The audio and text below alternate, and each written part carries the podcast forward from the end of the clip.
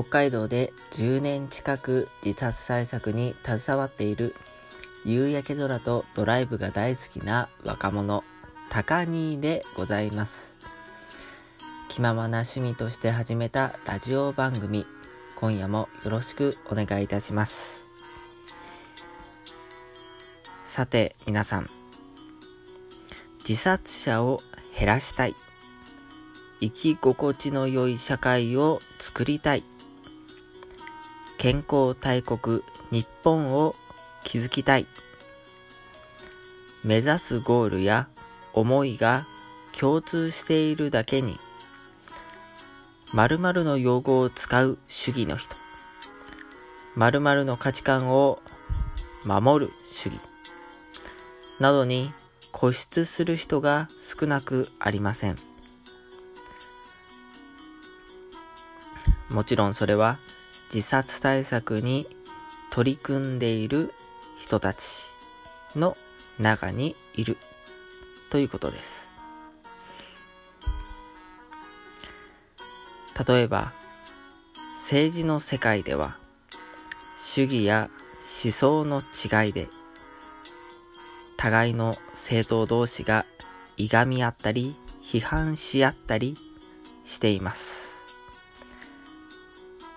けれども、自殺対策においては、政治の世界でも超党派というものがあり、これが主流となっています。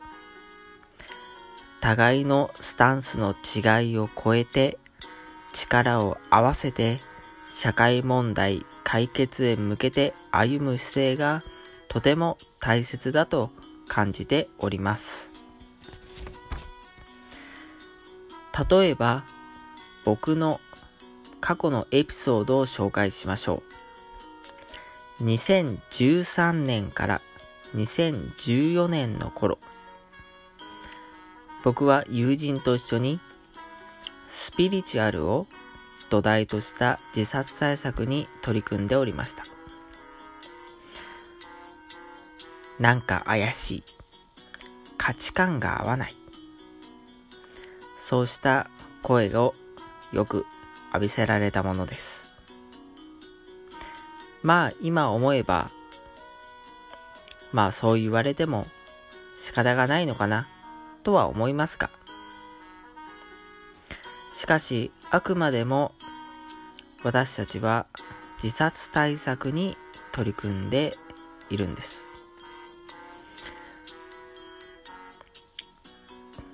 いろんな団体と協力し合う必要がある分野なんです。えしかしながら特に行政からは非科学的なものを土台としている団体とは、えー、協力できませんと拒まれたことも何度もありました。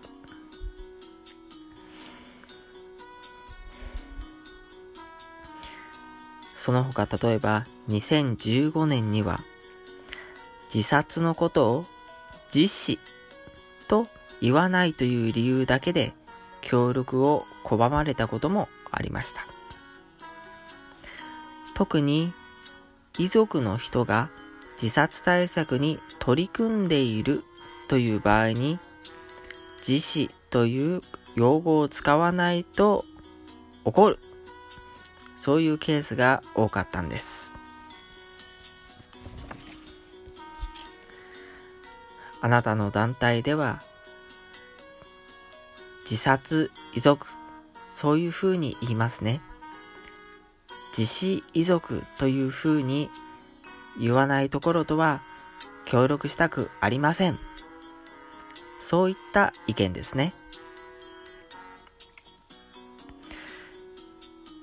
一人一人考え方や主義というものはこと異なっているものです。一人一人異なっているからこそ思ってもみなかった意見が飛び出してきたりします。自殺対策は分野が本当に多岐にわたってとても広大な世界なんです。いろんな分野、いろんな価値観を持つ人同士、または団体同士が互いのスタンスの違いを超えて力を合わせて協力し合う姿勢がとても大切です。皆さんもこれから自殺対策に携わる機会があった時は自分の主義主張と合わないからこの団体とは協力したくないな。そういうふうに考えたとしてもぜひ超党派。超党派。これを心がけて自殺対策にぜひ取り組んでいってほしいと思います。それでは今夜はこの辺で終わります。ご清聴ありがとうございました。